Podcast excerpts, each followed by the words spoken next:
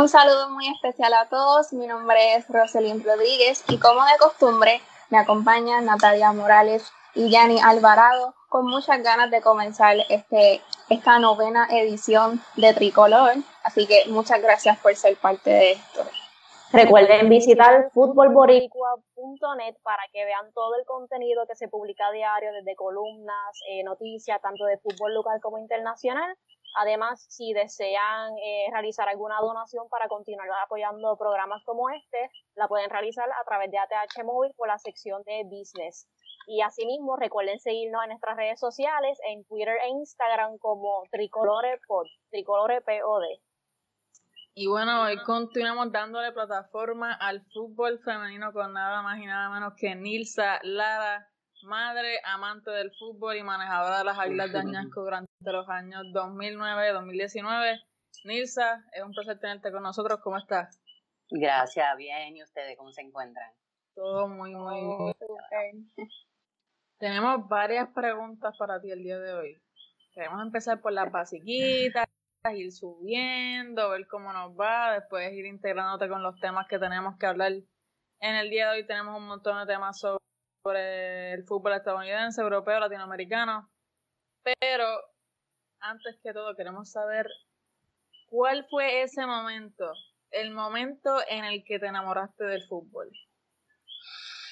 Bueno, yo creo que fue alrededor del cuando estaba viendo la mundial eh, que ganó el equipo campeón fue Brasil. Eh, estaba en la Interamericana y ahí fue cuando vi por primera vez el deporte que realmente me, fue, me apasionó. Qué bien. Perfecto. Y de lo más que amas del fútbol, ¿qué tú dirías que eh, ver este, las técnicas, habilidades que los jugadores pueden hacer y pueden desarrollar eh, con un balón usando una de las extremidades que tú no estás acostumbrado a usar, como son los pies, porque las manos las usamos para todo, ¿no? Sí. Pero usar los pies es más complicado y es algo que tú tienes que dominar. Y, y es algo apasionante poder este, ver a alguien que hace como el, este, es como un arte, el poder dominar el balón. Qué bonito eso, nunca lo había pensado así. y entonces, este, ¿cuál es un poquito, verdad, sobre usted? Este, ¿cuáles son sus equipos favoritos? Eh, no que en femenino tengo que decir que las Águilas de Añasco siempre serán mi equipo favorito. Muy bien. Eh, me gustan mucho los equipos locales. Tengo que apoyar siempre lo que es lo local. Y actualmente, ¿verdad? Todos los equipos que están empezando por la selección nacional eh, de Puerto Rico y todas las jugadoras. Yo creo que todos vienen siendo mis favoritos. De masculino, el masculino no lo sigo mucho, pero sí me gusta el Barça. Así que, puedo tener problemas fuera.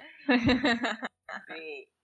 Eh, tuve la oportunidad de ir a verlos a Miami, no me acuerdo cuánto hace, pero ah, qué me regalaron unos tickets y fue bien emocionante, fui a verlos y lamentablemente perdimos porque fue contra las Chivas y salimos así mismo. Hicimos yo creo que uno o dos goles, terminó como cinco a dos. Como, es, el fanático mexicano, es sí. apasionado.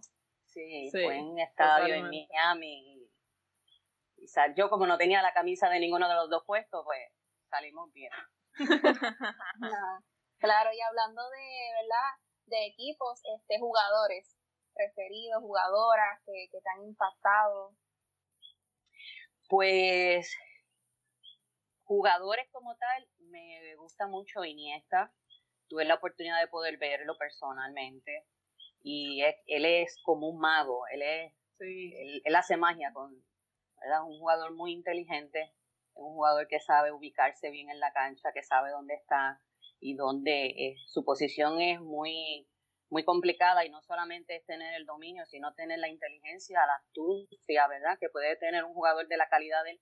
Me gusta mucho en el sentido, aunque ya está mayorcito, pero está activo, ¿verdad? En la, en la liga en Japón y me agrada mucho él. Eh, en el femenino, pues, no puedo mencionar ninguna jugadora como tal, pero profesional, la voy a mencionar las del patio, eh, las de acá, ¿verdad? Lo que son este, las jugadoras que principalmente yo creo que todas las que estuvieron en el club, las que pasaron por el club, y aquellas jugadoras que todavía, te puedo decir, este, como Del Yalis, eh, Adamari Rivera, una Mónica Russo, eh, mi hija Melody, eh, una Karina Socarrá, Laura, eh, son jugadoras que, pues, formadas, ¿verdad? Que, que fueron, que todavía siguen siendo jugadoras muy importantes y, y, no hay que buscar mucho más allá, ver las jugadoras que tenemos aquí.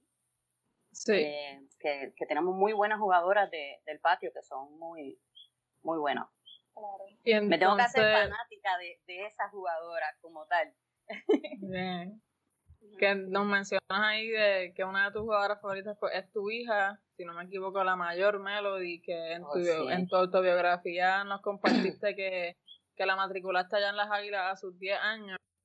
Te pregunto, ¿cuáles fueron algunos de los, verdad, de la, lo que aportó el fútbol a la vida de tu hija o de ambas hijas, si ambas han jugado?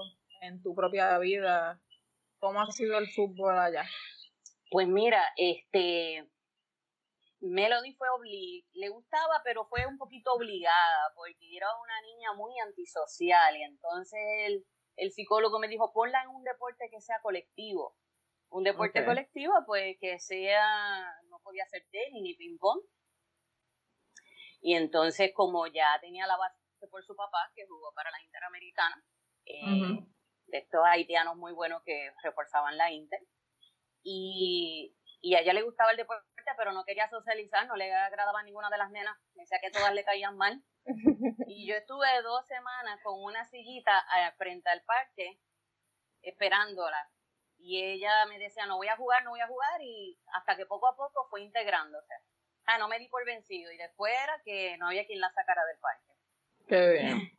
La pequeña este, también jugó, eh, pero no fue tan apasionada como lo fue Melody, porque Melody jugó, este, ayudó a, estuvo con nosotros, participó de varios campeonatos con nosotros, después jugó para la UPR de Calle, estuvo en la final de la UPR de Calle este, versus la UPI. Eh, que yo creo que eso ha sido uno de los juegos más, ver a tu hijo anotar un gol en una final de la LA es algo bien emocionante. Pero después vino la imagino te, te, quedaste allí sin, sin voz gritando. sí, la Yupi después vino y remontó el juego, pero eh, me lo disfruté hasta ese gol. Y, o sea, ella comenzó directamente, su primer club fueron las Águilas. Sí, eh, si tú supieras que la, la mayoría de las muchachas eh, se mantuvieron siempre en las Águilas, las Águilas siempre tuvo una base. Y eso es algo que tú no lo ves hoy en día es bien difícil que una jugadora se mantenga 10 años en su equipo. eh, tú ves que una jugadora es muy seguida por las amigas. Mi amiguita se fue para este club, déjame seguirla.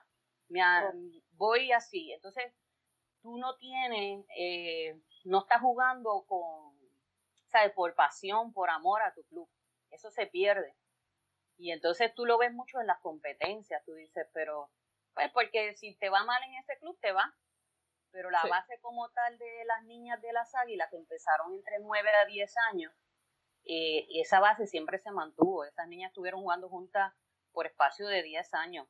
Cuando ya ellas llegaron a la primera competencia nacional, que fue la sub-17, pues ahí se pudo ver el, este, ¿verdad? los éxitos que tuvieron. Me imagino que prácticamente podían jugar con los ojos vendados porque ya sabían dónde iba a estar la, la, otra jugadora, de lo mucho que se conocían. Sí, ya se conocían y sabían cuando una no iba a correr el balón y sabían cuando la otra no le iba a llegar y se conocían con solamente verse, mirarse, eh, así es. Y entonces cuéntame, ¿qué fue lo que te motivó entonces a manejar a las Águilas de Añasco? Bueno, yo yo manejé las Águilas por obligación, porque eh, Mario, que fue el misionero chileno, que fue el que fundó las Águilas, él se tuvo que ir porque terminó su visado y entonces yo me tuve que hacer cargo de ella. Y ahí fue que, dije, bueno, ¿qué voy a hacer con este grupo de niñas? Que yo veía en ellas que tenían talento.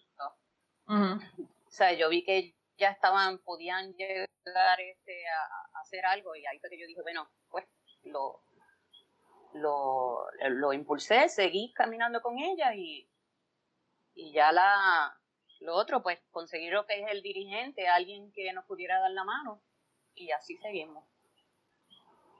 Y entonces durante ese trayecto usted tuvo algunos retos, ya sea a nivel club o a nivel, ¿verdad? O sea, de, de, al ser, el tener una mujer al mando, como que eso, usted tuvo algunos retos, ¿verdad? Alrededor de eso.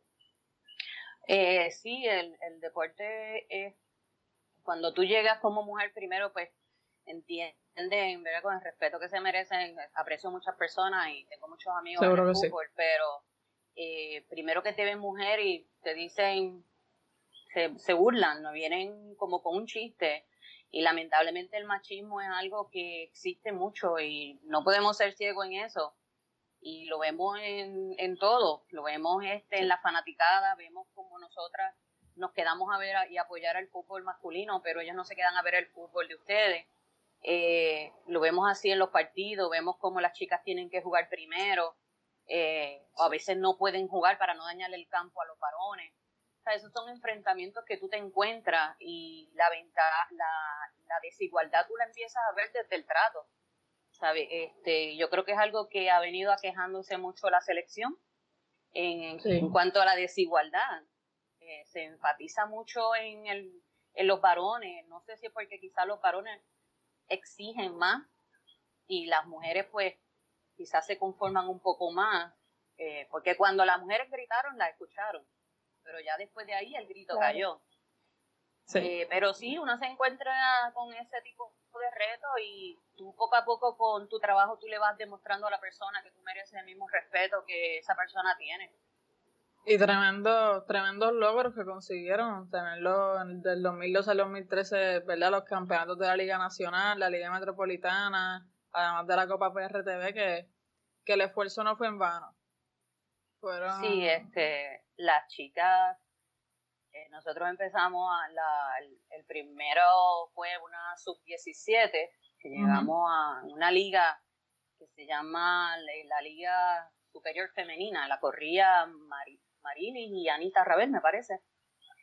Y entonces ese fue el primer, pero para ese tiempo el sistema era de puntos.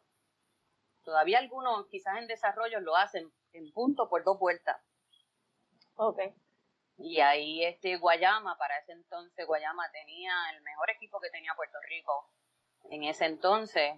Eh, pero pues para nosotros en la primera participación, las chicas quedaron subcampeonas, que fue muy buen trabajo. Sí. De resultado. Sí. Y entonces, ¿qué, como las estrategias que usted tuvo que utilizar como manejadora del club a la hora de buscar dirigentes eh, a nivel de práctica, eh, ¿verdad? Reclutar jugadoras, ¿cómo usted pudo manejar eso, ¿verdad? Sabiendo que, como nos mencionó, estuvo más bien obligada y lo hizo por la pasión de las mismas chicas.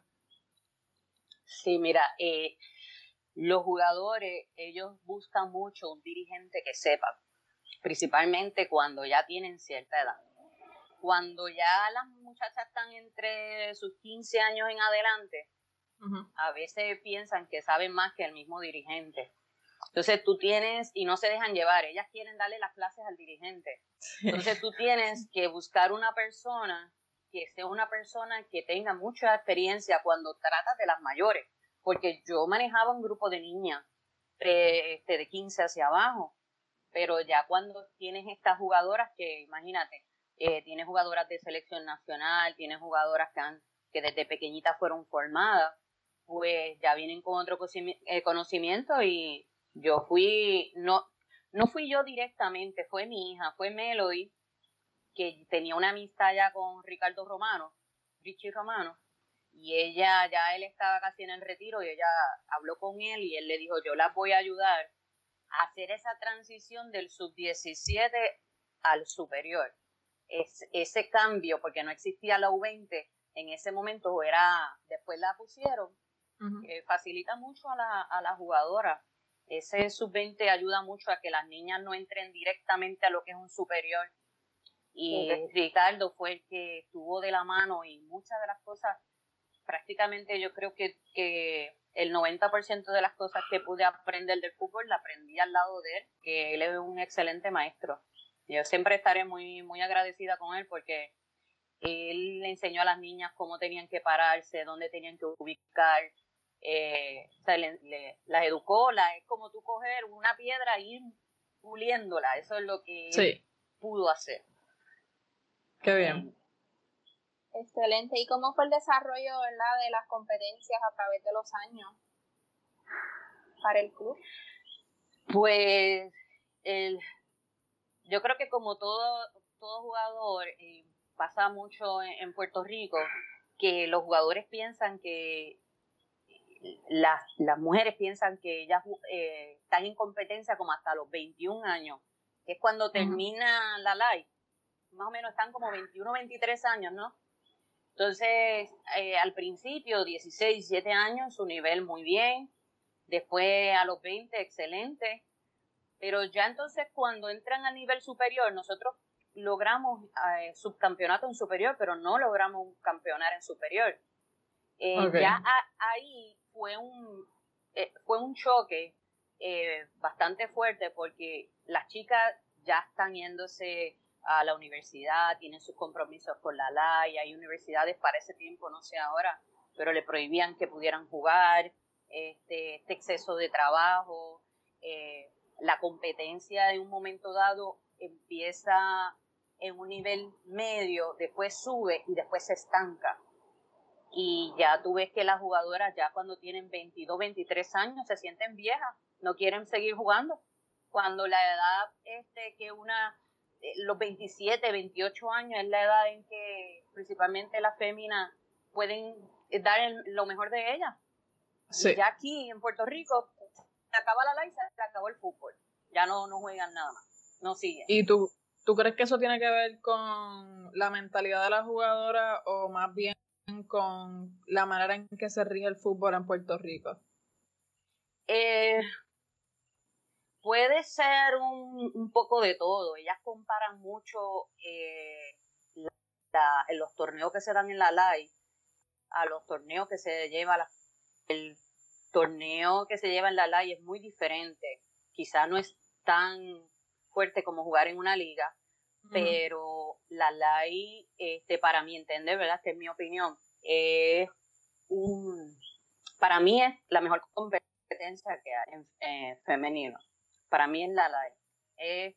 está completo, las chicas eh, tienen el respeto que merecen, tienen el compromiso, tienen el comportamiento, la responsabilidad, este, tienen un buen campo donde este, jugar, están concentradas, eh, tiene muchas cosas positivas que son lo que la jugadora merece. Al llegar entonces a, jugar en la liga, donde la liga la estructura es amateur, porque aquí se juega, ¿verdad? Este, así, y te quieren implementar una psicología profesional cuando todavía tú no le puedes poner botas a un niño que no sabe gatear, que ese es el problema, tú tienes que ir llevándolo por paso y al llevar, ahí es que entonces se cae. Entonces tú tienes una jugadora que, que de repente tiene un compromiso, te está estudiando, te dice el, el partido es a las 5 de la tarde y entonces tienes el problema de que te cambiaron la fecha, de que el árbitro no te llegó, de que no se pudo hacer esto, de que te faltó lo otro. Entonces ahí viene el disgusto. Sí, ahí viene el disgusto. Exactamente, que no le pasa. Le pasa en la universidad, obviamente le pasa en la competencia de la LAI, pero no es tanto, porque ya la LAI se va preparando. Se va preparando, ya ellos saben de antemano qué jugadores pueden entrar, qué jugadores no pueden entrar. Este, eh, tú sabes ya el conteo de cuántas tarjetas amarillas tiene esta jugadora que está pelando. Aquí no tienes ese sistema. No tienes ese sistema de poder ver, déjame estar pendiente que esta jugadora no puede estar en este partido porque ya tiene una acumulación de tarjetas. Sí se trata de hacer. No digo que no, se trata de hacer, pero no es consistente. Ok. Y entonces, te pregunto acá, porque veo que, ¿verdad? El club de las Águilas de Añasco en, primer, en primera instancia era un club masculino y femenino. Y más adelante, pues pasan a ser exclusivamente femeninos. ¿Cómo se toma esa decisión? ¿Por qué se toma? ¿Cuál fue la eh, motivación de, que las féminas fuesen las únicas que estarán ahí? Lo hicieron muy bien. Sí, el, y los varones lo hicieron muy bien también. Eh, los varones pudieron participar en el área oeste ellos campeonaron en el área oeste en sub 15 cuando eran niños también. Eh, las águilas en el área oeste masculino tuvieron muy buenos resultados. Como prácticamente yo me quedé sola, a mí se me hacía más fácil manejar a las chicas. Se me hacía muy difícil manejar a los varones y las hembras. Entonces el factor económico no me daba para pagar a un dirigente masculino y para, para el femenino. Y entonces ya cuando los varones llegan a cierta edad, hay que, hay, tú tienes que saber y tienes que ser sincero. Tú dices, bueno, yo tengo este grupo, ¿qué grupo me puede competir a nivel nacional y cuál grupo no? Entonces, yo, nosotros, en ese caso entendimos que las chicas sí podían competir a nivel nacional y los varones pues se desorganizaban un poquito más, era un, grupo un poquito difícil. Este, las águilas se, se desarrollan en un barrio de aquí de Añasco y todos los jugadores que entraban vienen siendo personas de, diferentes barrios de, de Añasco. Eh, y ya eso eh, era, te digo que salieron buenos jugadores porque yo, Romano me decía, ven acá, estos muchachos que patean coco. ¿Será que aprendieron a patear, a jugar con coco o algo así? Porque la, la, la, eh, tenían un corazón, un espíritu para jugar que no, no le temían.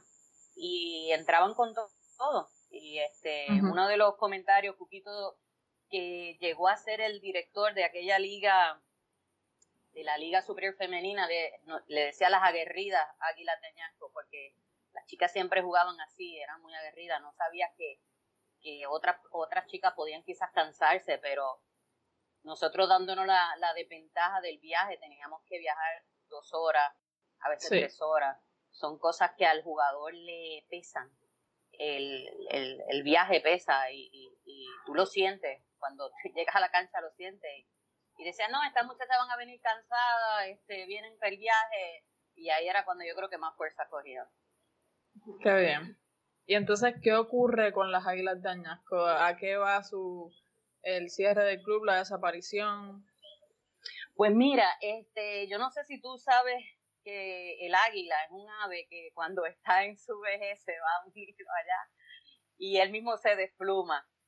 Y yo no puedo decir que las águilas desaparecen. Yo te estoy, yo le puedo decir que este año no he participado, pero no significa que en un momento dado pues se vaya a hacer otra vez. Eh, siempre hay una persona que escribe, siempre hay una persona, yo necesitaba un descanso, urgentemente necesitaba un descanso. Y mayormente pues esas vacaciones eh, ese tiempo era para mí. nuestra última participación fue en mayo de 2019 con el superior y con las niñas que tenemos, que que las niñas, eh, tenemos muy buenas jugadoras de esa categoría de 13, 14 años, 15, no, han salido muy buenas niñas también. Ok. Y buena temporada, ¿verdad? Para que verse un breakcito entre toda la pandemia y toda la cuestión oh, que, que eso hubiese prácticamente ocurrido de cualquier otra manera, pero yo creo que estamos todas muy motivadas para verlas nuevamente en el campo. Sé que Yanni tiene unas preguntas es que nos encantaría hablarte de sobre el vela de fútbol puertorriqueño y Yani es la que ahí va a protagonizar la, la conversación, así que Yani si quiere Este, antes de empezar, disculpen que me haya desaparecido, fue que se me fue la luz aquí, pero ya, ya está todo, ah, ¿verdad? Se supone que cualquier problemita pues me avisan.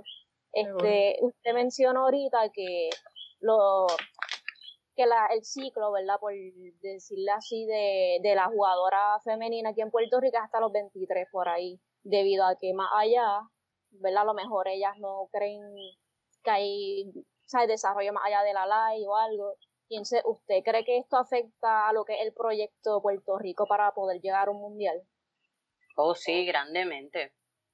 Grandemente porque después que la chica, el, el, el fútbol no es solamente un deporte que tú vas a hacer este, con las habilidades que tú tienes. El fútbol es mucha psicología. Y tú tienes que prepararte primero, tú tienes que preparar a esos jugadores internamente. Esos jugadores de selección nacional necesitan un psicólogo, necesitan un motivador.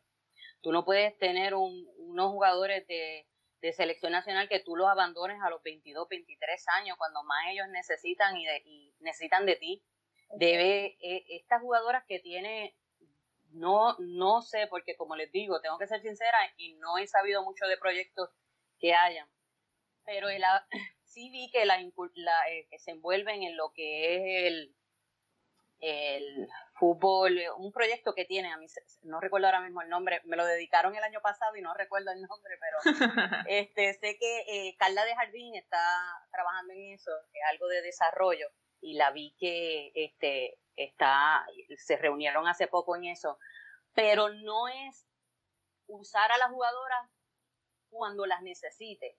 Es que tienes que mantenerlas ahí. Ellas necesitan saber que son parte, porque la mujer, a diferencia del hombre, nosotras las mujeres somos sensibles.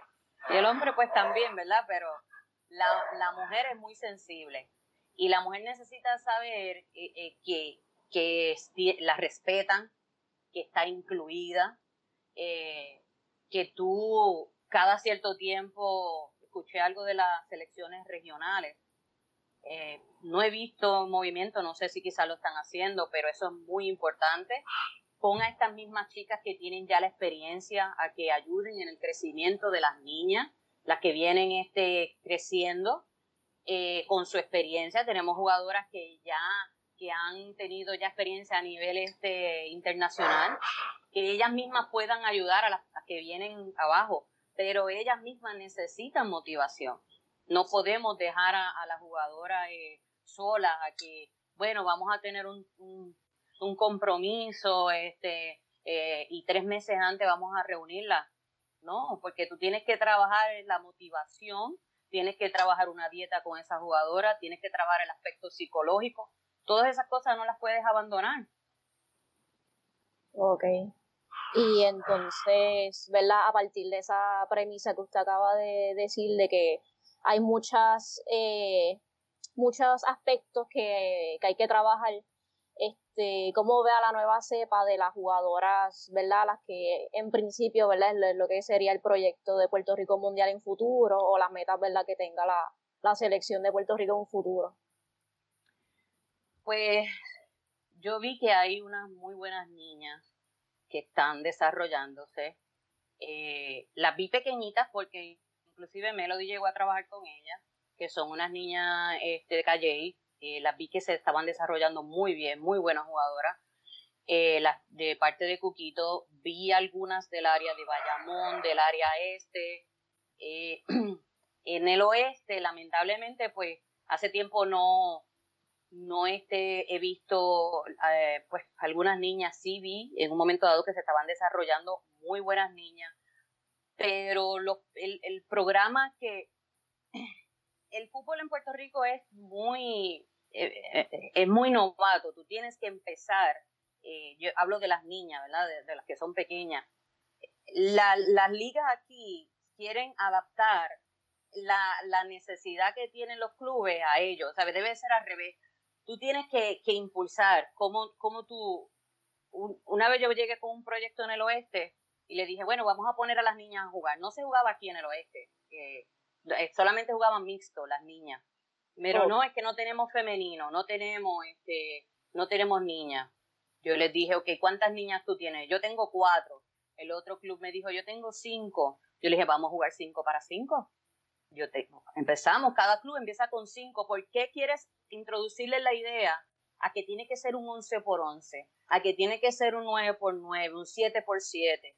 ¿Sabes qué pasó? Que cuando tú entras esa mentalidad de que todo se tiene que regir así, cuando todavía tú no tienes una base, se caen, los proyectos se rompen, no quedan en nada. Empezamos a jugar 5 para 5 en ese semestre y en el otro semestre ya las niñas iban jugando 7 para 7 y ya en el otro semestre iban nueve para nueve. Y cuando vinimos a ver, ya tenían cantidad de niñas para jugar hasta cancha completa.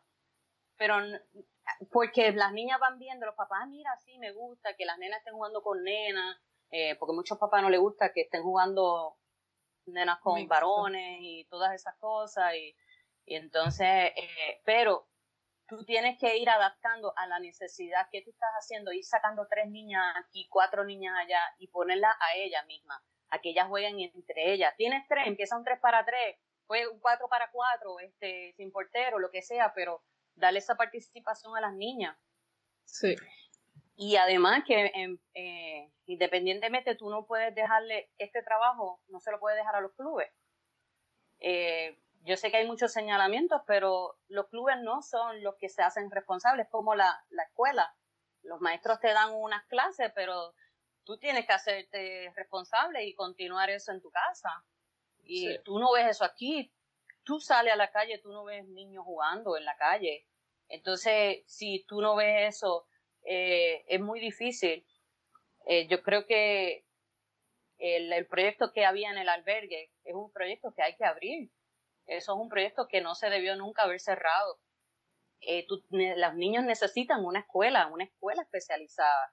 Porque si tú vas a dejar que un niño practique cuatro horas, cuatro horas a la semana, nunca va a crecer ese niño. E-, ese jugador no te va a crecer. Con cuatro horas a la semana. Primero, ahora estoy viendo que están haciendo algo para las escuelas, que está, la federación tiene un proyecto para las escuelas, muy buena idea. Pero entonces la mayoría de las escuelas en Puerto Rico tienen cancha de baloncesto. Sí. Vamos a poner portería. En, este, eh, cuando fui a Perú, todas las, escuelas todas tienen portería. Por ahí se empieza. Los nenes, llegó uno con un balón, así hacían en la escuela, llegaban uno con un voleibol, eh, la bola, empiezan a tocar, a jugar, y cuando viene a ver el niño ya está jugando. Pero hay que empezar ahí, tienen que llenar eso.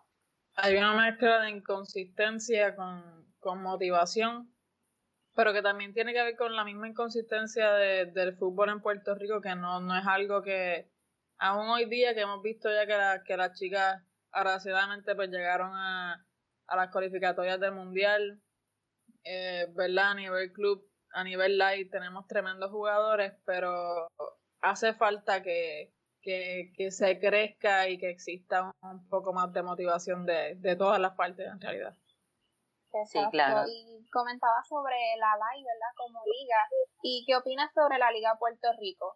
¿Crees que aspira a ser más profesional o un espacio de crecimiento para, los, para las jugadoras, ¿verdad? En general.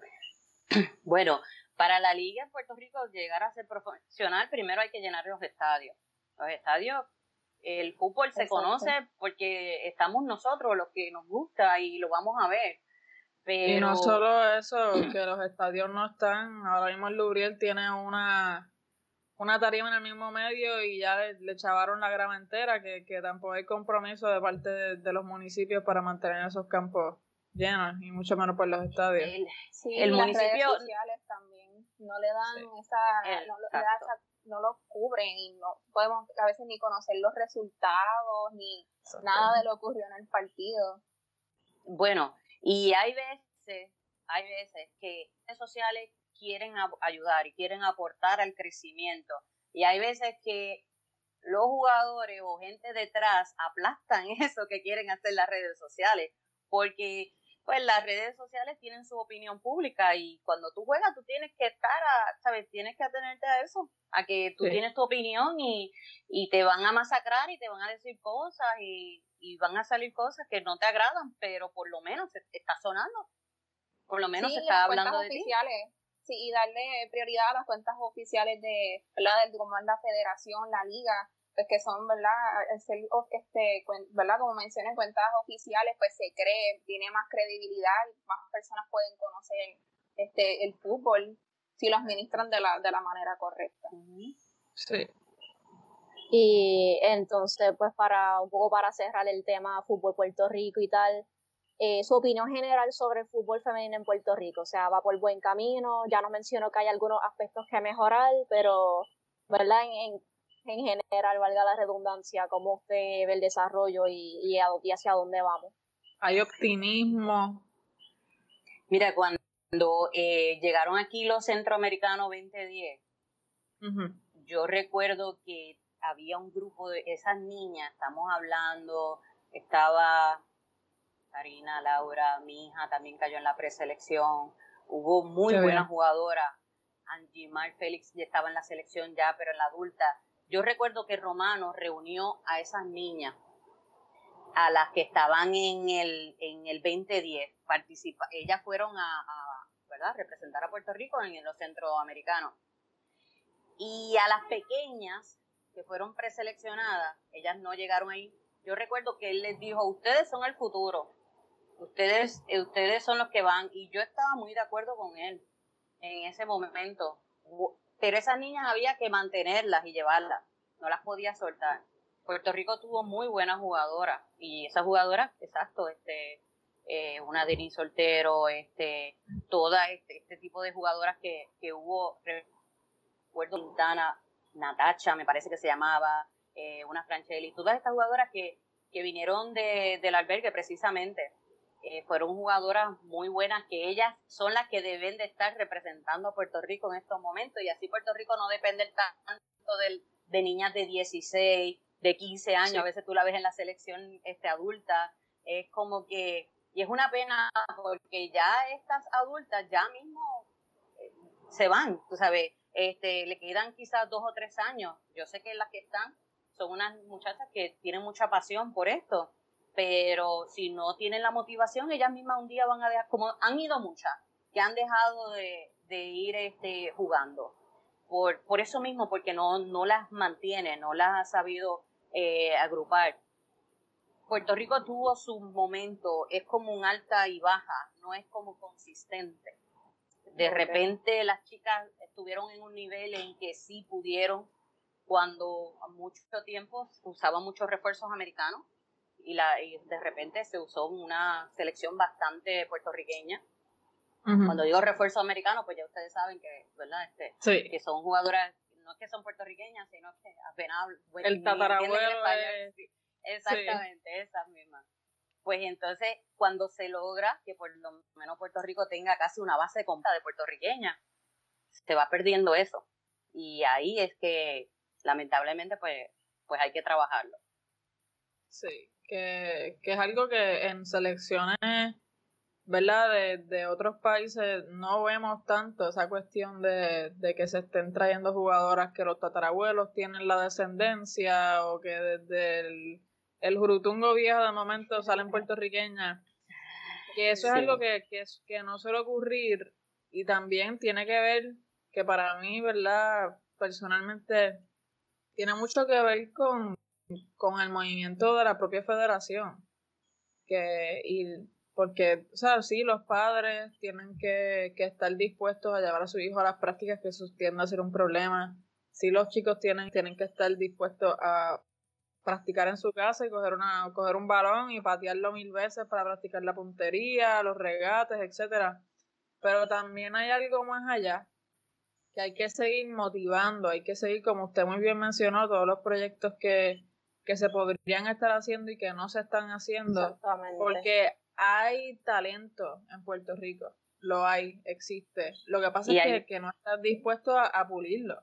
Hay veces que tú mencionas los recursos. Mira, los recursos es lo de menos. Eh, hay veces las personas se quejan que no tengo recursos, no, este, nosotros fuimos un club pobre, nosotros no tuvimos recursos. Eh, nosotros tuvimos que nos daban unos donativos y era mínimo. Eh, realmente cuando tú quieres hacerlo, tú lo vas a hacer. Podíamos practicar en parques que, a veces era, los, las niñas aprendieron a jugar bajo la lluvia, bajo el lodo. Aquí llueve. Y en parques de pelota y quieren suspender un partido. He estado en un partido que cae una lluvia y no, que está lloviznando, que no pueden. No, o sea, no, no es el, el, el deporte el deporte entonces para tu hijo. Y, los padres, que ustedes mencionaron lo de los padres, eh, los padres pues a veces hacen mucho señalamiento, pero los padres es clave, clave para el desarrollo de un niño. ¿Y cuántos padres no prefieren estar viendo la novela que ir a, llevar a su hijo a un parque, sacrificarse en un parque? Y como usted hizo, como usted hizo con su hija, de sentarse, seguir motivándolo, ir a los partidos, gritar los goles. Eso es algo que vale mucho y que permite que el, el, niño o la niña se siga desarrollando en el mundo del fútbol y en, en cualquier ámbito. Los padres te apoyan mucho a los niños en las categorías de 5 de 7 años. Ya cuando van creciendo, ya a los 12 años no van, a los 15 van menos, a los 17 y superior se desaparecen. Mi carro yo tenía que, tengo, tuve muy buenos padres que me apoyaron muchísimo, pero tuve otros que, que realmente yo llevaba y las traía, esas niñas ahora que ya son mujeres, que son, siempre son mis hijas, ¿sabes? Este, siempre me dicen, me, me dicen vieja, porque pues después de los 30 ya, ya somos viejas y la vieja pero eh, yo sé que es de cariño y, y así este me tratan y, y aquel que tú que es tu rival eh, termina siendo este tu amigo. Tú tienes que saber cómo manejar y, y hacer las cosas eh, mira Guayama era un, equipo que siempre se enfrentó con nosotros y yo jamás pensé para ese tiempo era el rival más, más fuerte 2008 2010 por ahí esas niñas terminaron jugando para, para nosotros. Una Angie Mar, este, Anne-Marie, eh, Carol Marie, que ya son este, jugadoras, eh, seguimos la amistad. Sí, es espectacular lo, que hace, lo que hace el mundo del fútbol, en verdad. Cuando se tienen las ganas. Pero nada, yo creo que vamos a brincar un momentito para no dejar a, los tricoleros aquí esperando las noticias de, de, última hora en lo que fue en Estados Unidos la, la NWSL Challenge Cup, disputando estos pasados días, pero antes de, eh, la producción por allá tiene la, la, imagen del Racing Louisville FC que se incorporará a la NWSL esta, el, a partir del 2021 en el estadio Lean Family Stadium, un branding excelente. Allá estábamos hablando las chicas y yo de lo hermoso que este logo, los colores que utilizaron. Aquí. Bienvenidos a, a, ¿verdad? la NWSL Racing Louisville. Pero llegamos a lo que es la, la NWSL Challenge Cup, que termina esta semana con el North Carolina Courage en primer lugar con nueve puntos. Son las únicas que han podido prácticamente Creo que nada más tienen. Todos los partidos los han ganado, me disculpan. Las demás tienen sus puntos perdidos, pero, ¿verdad? Comenzamos aquí con un Utah Royals que le gana 1 a 0 al Sky Blue gracias a un gol de Amy Rodríguez tras una asistencia de, de Vero Boqueta en minuto 41, nuestra queridísima Vero Boqueta que seguimos. Yo sigo con la campaña de todos los episodios. Verónica Boqueta, si me está escuchando allá en Estados Unidos, por favor, llegar un día de Tricolore Podcast acá en Puerto Rico. Eh, tremendos partidos, luego le siguió el Houston Dash contra el Olympic, el Olympic Rain. 2 a 0 el Houston Dash con gol de Christian Mewis al 12 y Chea Grum al 54. El, un, un gol, de, un cabezazo de, de Shea Grum tras el pase de Mewis, que eso fue perfecto. Como espectadores se encontraban Vero Boquete y el técnico de la selección de Estados Unidos Vladko Andonovsky que estaban allí pendientes a los resultados. Y chicas, ¿quién me cuenta ahí del North Carolina contra el Chicago? Eh, cuéntanos, Roselyn. Bueno, tenemos North Carolina eh, 1 a 0 contra los Chicago Red Stars, este, con gol de Avi Erce al minuto 81, eh, de un partido ahí bastante balanceado en las posesiones y ¿verdad? con los tiros al arco eh, muy entretenido. Luego le sigue los Portland Thorns y Washington Spirit, eso 1 a 1 y empate con Portland con gol de Lindsey Horan al minuto 69 y con Sam Stapp para Washington Spirit este al gol al minuto 77. Lindsey Horan, que yo creo que la, la Andrés Iniesta del fútbol femenino estadounidense. Tremenda, tremenda jugadora. Y cuéntame, Yanni, esos últimos dos partiditos. Sí, seguimos por aquí con el Utah Royals contra Olympic Rain que terminó 0 a 1 a favor de, del Rain con un gol de Bethany Bolser al 91, o sea, al 90 más 1, o sea, al descuento al final la sentenciaron ahí a las Utah Royals. Eh, y, evidentemente, o sea, fue un juego bastante difícil para Vero Buquet y compañía. Eh, no pudieron mover el balón con tanta facilidad como fue el partido anterior. Pero sin embargo tuvieron este más tiro a algo que, que van a tener que mejorar un poco, o sea, mover el balón en medio campo, la posición, etcétera.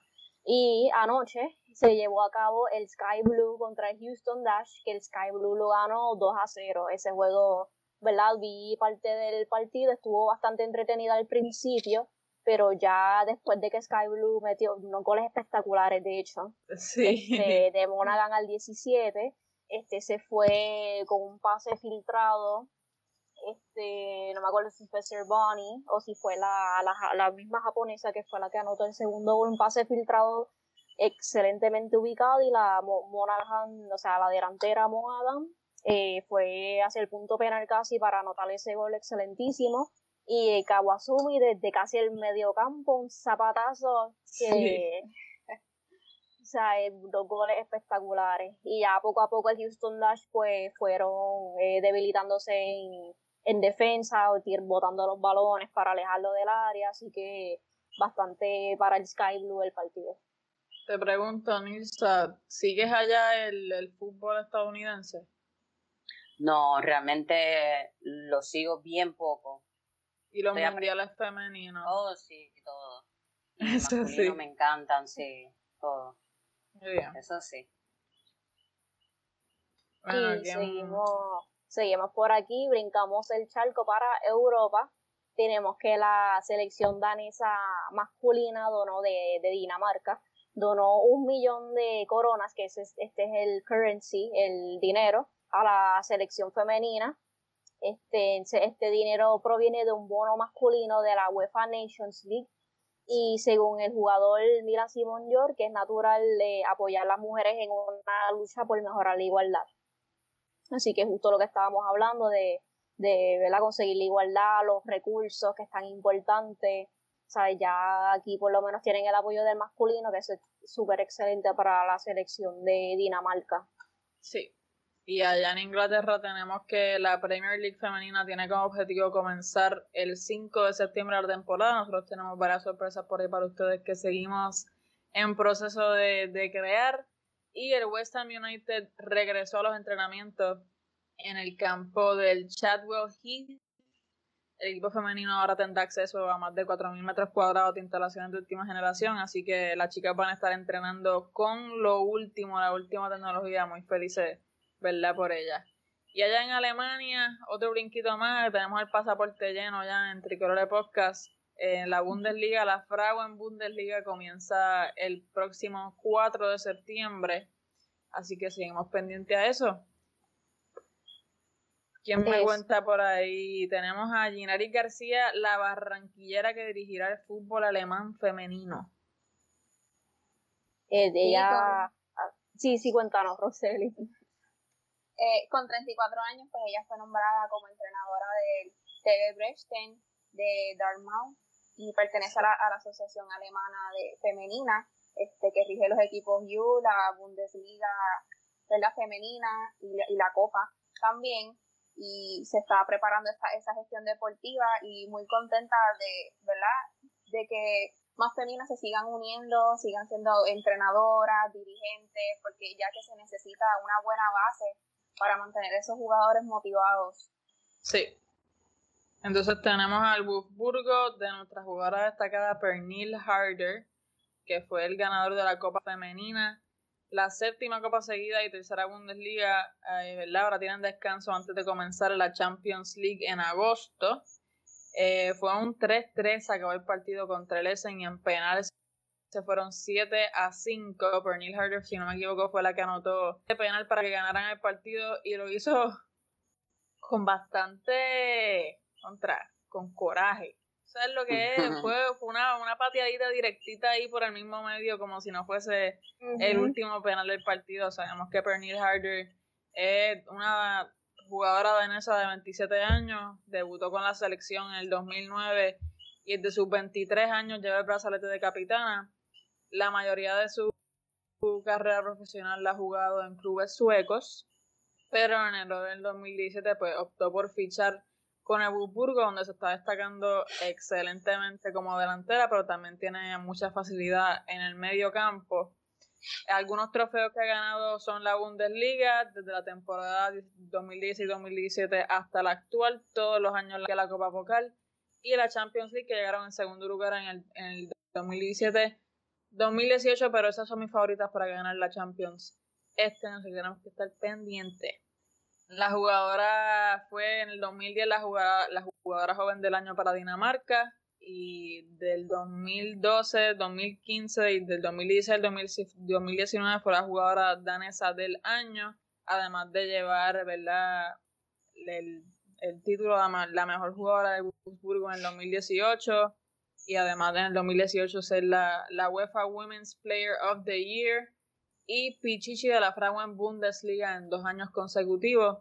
Pero una de las cosas, ¿verdad? Además de que es tremenda jugadora, tremenda anotadora de goles con 16 goles y tremenda asistencia con nueve asistencias ya en lo que lleva de temporada, es que es una portavoz para la comunidad LGBTQ excelente. Ella junto a su novia en el Mundial del 2019 vimos la, la imagen de ella recorrer el mundo entero dándose un beso después de que, ¿verdad? Su novia sueca, de hecho, Magdalena Eriksson hubiesen ganado allá un, partido en el, 2019 y ella junto a otros muchísimos, jugadores, pero se les hace una entrevista a específicamente que se unieron a donar el 1% de sus salarios para ayudar al, estigma de, de, lo que son los hechos sociales con la comunidad LGBTQ en el fútbol, apoyando a Play Proud, una iniciativa de Common Goal, quienes buscan empoderar a estos jóvenes jugadores de la comunidad.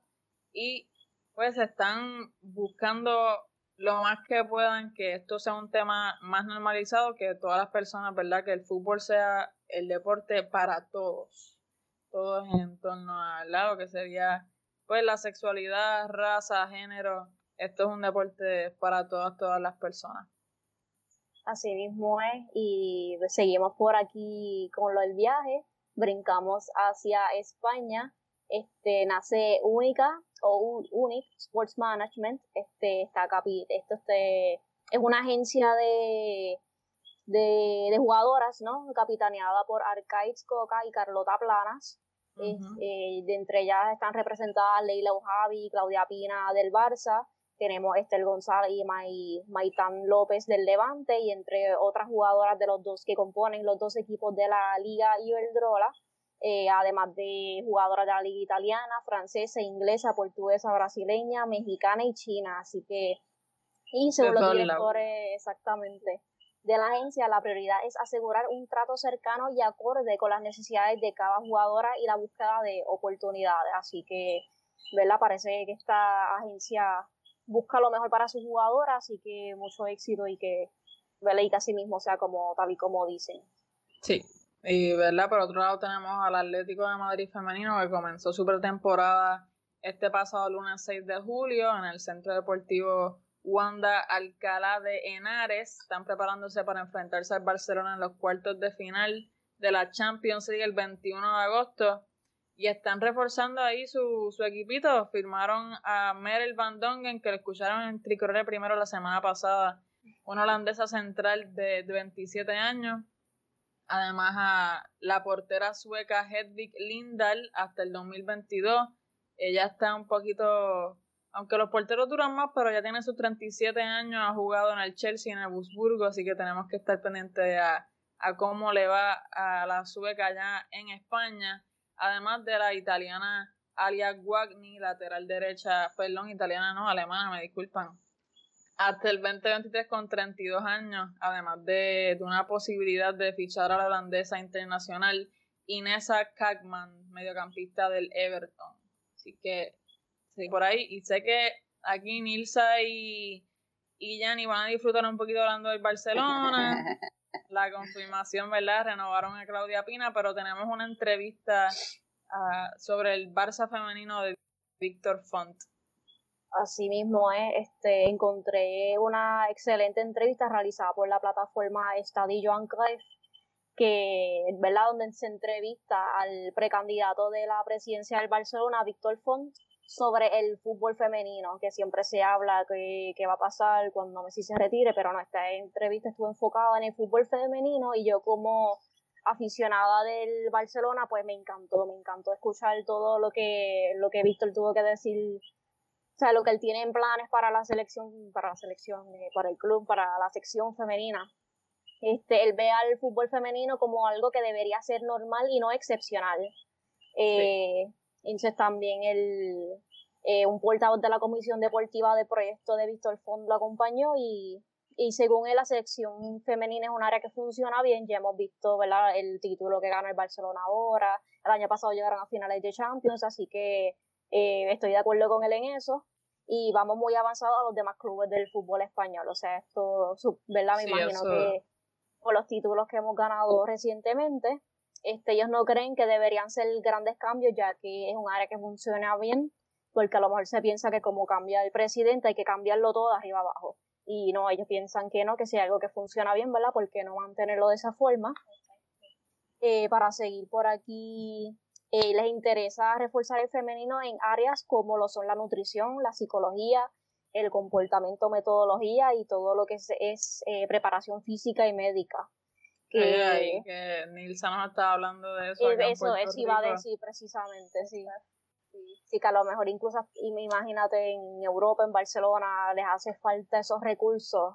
Pues para que, exactamente, para que vean que para mí me parece excelente que, que quieran enfocarse en esas áreas que son súper importantes para el desarrollo de, de un buen Barcelona que, que, le, que le plante cara al Lyon, que son las que dominan en Europa y quieren duplicar las secciones femeninas del básquet, balonmano, hockey patines y el futsal, que son las otras secciones que tiene el Barcelona. Y eh, piensan que el femenino debería desarrollar una mejor red de scouting a nivel territorial e internacional. Así que, eh, y, ah, y por último, lo más que me encantó, que se imagina una semifinal o una final en el nuevo Camp Nou. Así que...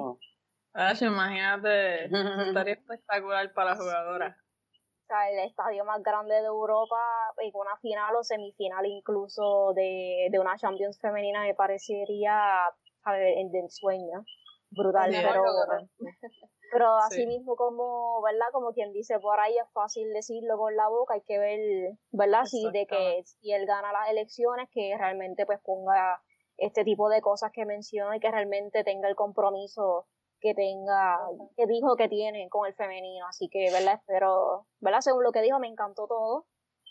Me encanta, ¿verdad? El tema de lo de reforzar los aspectos que ahorita hablábamos con Nilsa, como dijo Natalia. Y, ¿verdad? Esperemos que se aplique de si él gana las elecciones. Sí. Y por último, ¿verdad? Llegamos a Francia para ir cerrando por el día de hoy. Eh, ya confirmaron que al igual que la, la alemana y la inglesa van a, van a comenzar el 5 de septiembre la temporada de la Ligue 1 femenina. Eh, tenemos al Olympique de Lyon, que en septiembre va a estrenar una película sobre el club femenino en forma de documental por Stephanie Gillard. Eso va a estar súper espectacular verlo, así que estamos pendientes a eso. Y por último, el fichaje de Ramona Bachman para el Paris Saint Germain. Tremendo fichaje para ellas. y con esto, un podcast bueno el de hoy. Nilsa, de verdad, estamos súper agradecidas de, de, que estuviste con nosotras. Gracias. Eh, te invitamos a que sigas, ¿verdad?, con nosotras el, el fútbol femenino europeo, no solamente, ¿verdad?, con, apoyamos el del patio, pero también para darle plataforma a los demás. Vamos a ver si te enviamos a que estés al día con, con lo que es el fútbol por allá en Estados Unidos. Y, Pero estamos muy, muy agradecidas por la conversación que tuvimos con usted tremendas palabras las que dijo, estoy segura que se nos van a quedar grabadas en la mente. Nada, de verdad, súper agradecida. Sí, muchísimas gracias. A ustedes por la invitación y un placer conocerla y siempre uno tiene que mantenerse al día, ¿verdad? Compartir las experiencias de antes y, y, y las actualizadas. No, claro, y esperamos verla muy pronto, ¿verdad? Aquí por Tricolor para seguir hablando, ¿verdad? De los nuevos proyectos Claro que sí. Y esperamos ver a las águilas de vuelta cuando, cuando esté pues, todo más tranquilo. y la felicito por ser este valiente y atreverse a hacer este programa y, llevar ese mensaje. Eh, y bueno, algún, algún momento sí, como le dije, la águila, eso es un ave que se retira y cuando menos tú te imaginas viene otra vez. Así es. Así que muchas gracias. A ustedes, gracias. Bien, gracias a todos por sintonizarnos. Nos vemos la semana que viene. No se lo pierdan.